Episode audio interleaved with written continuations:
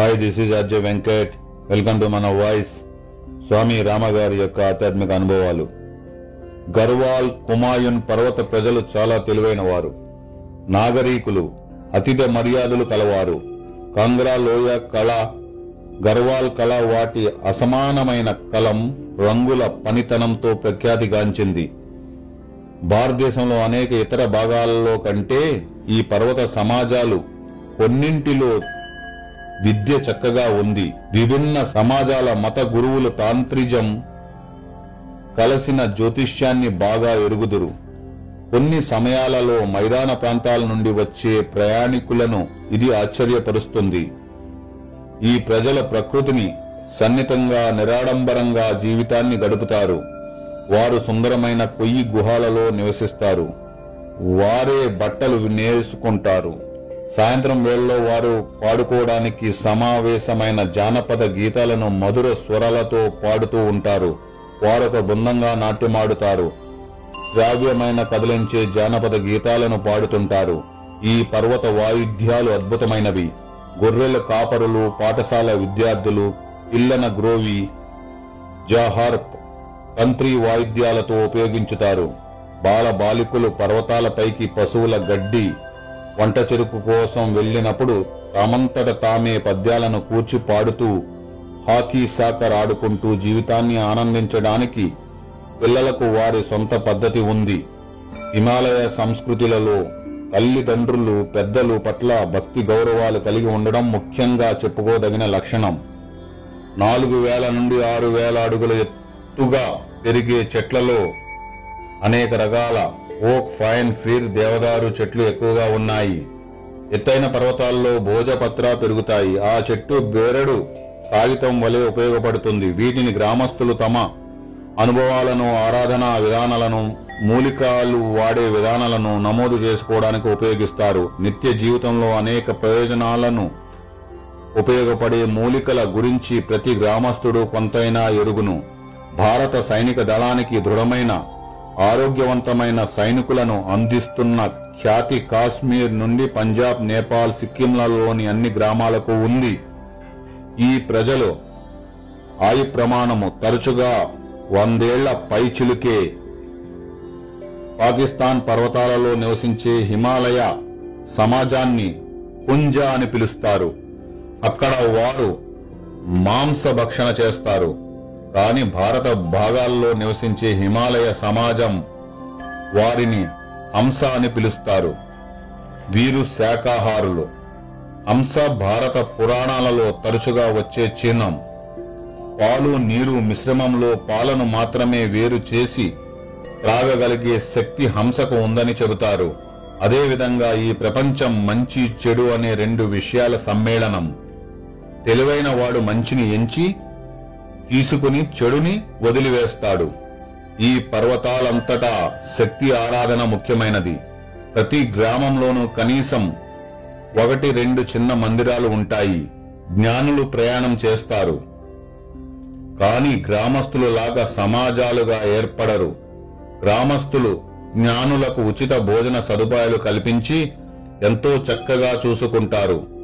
వారు దేశ ప్రపంచ వివిధ భాగాల నుండి భిన్న సంస్కృతుల నుండి వచ్చి గుహలలో చెట్ల కింద చిన్న కుటీరాలలో నివసిస్తారు. గ్రామాల వెలుపల ఉండే ఈ నివాస స్థలాలు ఆలయాలుగా భావించబడతాయి. అక్కడ ఎల్లప్పుడూ కనీసం ఒక జ్ఞాని కొన్ని వేళల్లో అనేక మంది ఉంటూ ఉంటారు. గ్రామస్తులే వారి కనీస అవసరాలను చూసుకుంటూ ఉంటారు. ఎవరైనా సంచారం చేసే సాధువు యోగి లేక జ్ఞాని వస్తే తను వద్దగల ఆహార పదార్థాన్ని ఉచితంగా సమర్పిస్తారు. ఆ గ్రామస్తుల అతిథులను సంతోషపరచడంలో ఆనందం పొందుతారు. సులువుగా వారితో స్నేహాన్ని కలుపుకుంటారు. నేను హిమాలయాల్లో పర్యటించినప్పుడు గ్రామస్తులతోనూ లేదా అక్కడక్కడ ఉన్న అధికారులతోనూ బస చేసి సంతోషించలేకపోయేవాడిని. కాని జ్ఞానుల ఆశ్రమాలలో గుహలలో కుటీరాల్లో ఉండడాన్ని అభిలషించేవాణ్ణి. సాంస్కృతికంగా హిమాలయాలు అంతరయాలు కావు. వాటికి ఇటు అటు ఉన్న దేశాల మధ్య ఎటువంటి ఆటంకాలు సృష్టించవు. ఈ పర్వతాలలో వందలాది సమాజాలు జాతులు ఇండియన్ టిబెట్ చైనీస్ సంస్కృతుల అసాధారణ సమ్మేళనం ప్రస్ఫుటంగా కనిపిస్తుంది. హిమాలయ భిన్న భిన్న భాగాల్లో వేర్వేరు భాషలు మాట్లాడబడతాయి. నేను ఒకసారి నేపాలీ గర్వాలీ కుమాయూని పంజాబీ కొంత టిబెటన్ భాషలను మాట్లాడగలుగుదును. కాని నేను కాశ్మీర్ భాషను ఎన్నడూ నేర్వలేదు.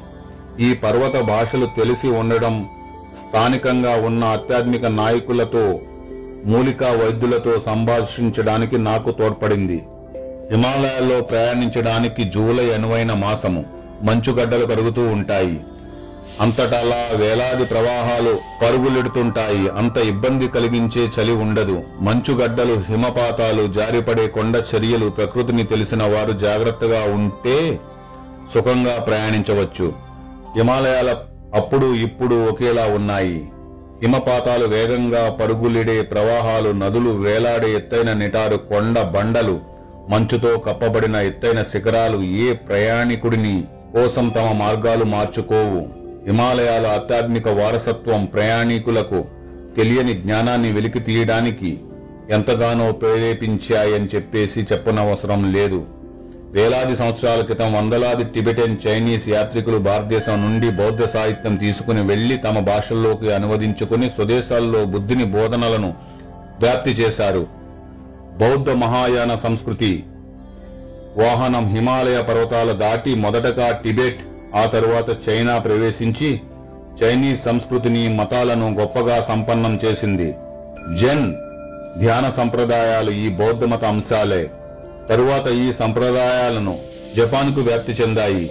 మూల బోధనలన్నిటినీ పది శతాబ్దాల క్రితం టిబెట్ చైనా దేశాలు పర్యటించిన భారతీయ బోధకులచే అందింపబడ్డాయి. తావోయిజం కన్ఫ్యూజనిజం అనుయాయులు హిమాలయాలను హిమాలయ బోధకులను ఆరాధిస్తారు. ఎందుచేతనంటే వారు ఈ పర్వతాల్లో పర్యటించి వారి నుండి ఎంతో జ్ఞానాన్ని పొందారు. తావోయిజం చే నొక్క చెప్పబడిన నొక్కి చెప్పబడిన అకరుణాత్మక సూత్రాలు భగవద్గీతలో చక్కగా ప్రతిపాదించబడినట్లుగా కనుగొనవచ్చును. టిబెట్ మంగోలియా చైనా జపాన్లోని అన్ని మతాలను పూర్వ భారతీయ తత్వాల్లో ఉన్న నిర్వాణ అంశ ప్రభావితం చేసింది. ఈ రోజున టిబెట్ సామ్యవాద దేశం అక్కడ పురాతన జ్ఞానము దానిపై ఆధారపడిన సంస్కృతి అదృశ్యమైపోయాయి. అయినప్పటికీ దలైలామా వేళ్ళ మీద లెక్క పెట్టగలిగిన అనుచరులతో భారత హిమాలయ పర్వతాల దిగువన ఉన్న ప్రాంతాలకు వలస వెళ్ళారు.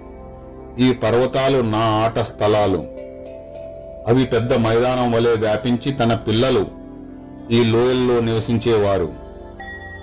ఎప్పుడూ సుఖ సంతోషాలతో ఉండి జీవితం లక్ష్యం పట్ల జాగృతులు కావడానికి ప్రకృతి మాత వ్యక్తిగతంగా పర్యవేక్షిస్తున్నట్లు ఉంటాయి. అక్కడే చిన్న గడ్డి పోచ మొక్క నుండి ఎంతైన పర్వత శిఖరాల వరకు జీవితంలో విషాదానికి తావు లేదని ఎవరైనా అర్థం చేసుకోవచ్చు. నా గురుదేవుల మార్గదర్శకత్వంలో హిమాలయ జ్ఞానులతో నా నలభై ఐదు సంవత్సరాల జీవనము పర్యటన సాధారణంగా ఎవరికైనా అనేక జీవిత కాలాలలో కూడా సాధ్యం కాని అనుభవాలను కొద్ది సంవత్సరాల్లోనే అనుభవించడానికి నాకు వీలు కలిగించింది. ప్రేమమయులైన గురువుగారి దయ నేను ఆ విధంగా చేయగలిగాను. నాకు నేనుగా అనుభవించి ఎంచుకునే నిర్ణయించుకోవలసినదిగా ఆయన అభిలషించారు. జాగృత కేంద్రాలు నాలో కనుగొని దానిని నిలబెట్టుకోవడానికి నా అనుభవాలు పరంపర జ్ఞానుల వద్ద నా అభ్యాసం నాకు సహాయపడినాయి. నేను ఎలాగ పెరిగి పెద్దవాడినయ్యానో ఎలా శిక్షణ పొందానో ఎవరితో నేను కలిసి నివసించానో ఉపన్యాసాలు పుస్తకాలు ద్వారా కాకుండా అనుభవాల ద్వారా నాకు వారేమి బోధించారో అవి మీకు తెలియజేస్తాను. నా అనుభవాలలో కొన్నింటిని సంకలనం చేసి ఈ కథల ద్వారా గ్రంథస్థం చేస్తున్నాను. నేను ప్రపంచానికి ఒక కథ చెప్పదలిచినప్పుడు ఈ ప్రపంచమే ఒక పెద్ద కథ అని భావిస్తాను. నేను ఉపన్యసించేటప్పుడు బోధించేటప్పుడు ఇతరులు ఇందులోని అనుభవాల నుండి లబ్ధి పొందుతారని ఆశిస్తాను. అందుకే వారితో ఆ విషయాల గురించి మాట్లాడుతాను. నాదనేది ఏది? నేను నీకు అప్పగించినది ఏది? అని ఎల్లప్పుడూ నా విద్యార్థులతో నేను అంటూ ఉంటాను. ఈ ఆధ్యాత్మిక కథల నుండి ఏది నీ వికాసానికి తోడ్పడుతుందో దాన్ని అభ్యసించు. నీ అవగాహనకు మించిన దానిని ప్రస్తుతానికి ఈ రచయితతో వదిలివేయి. ఈ అనుభవాల జ్ఞాపకాలు ఇప్పటికీ నన్ను మేల్కొల్పుతాయి. హిమాలయ పర్వతాల నన్ను వెనక్కు పిలుస్తున్నట్లు నేను భావిస్తాను. Thank you.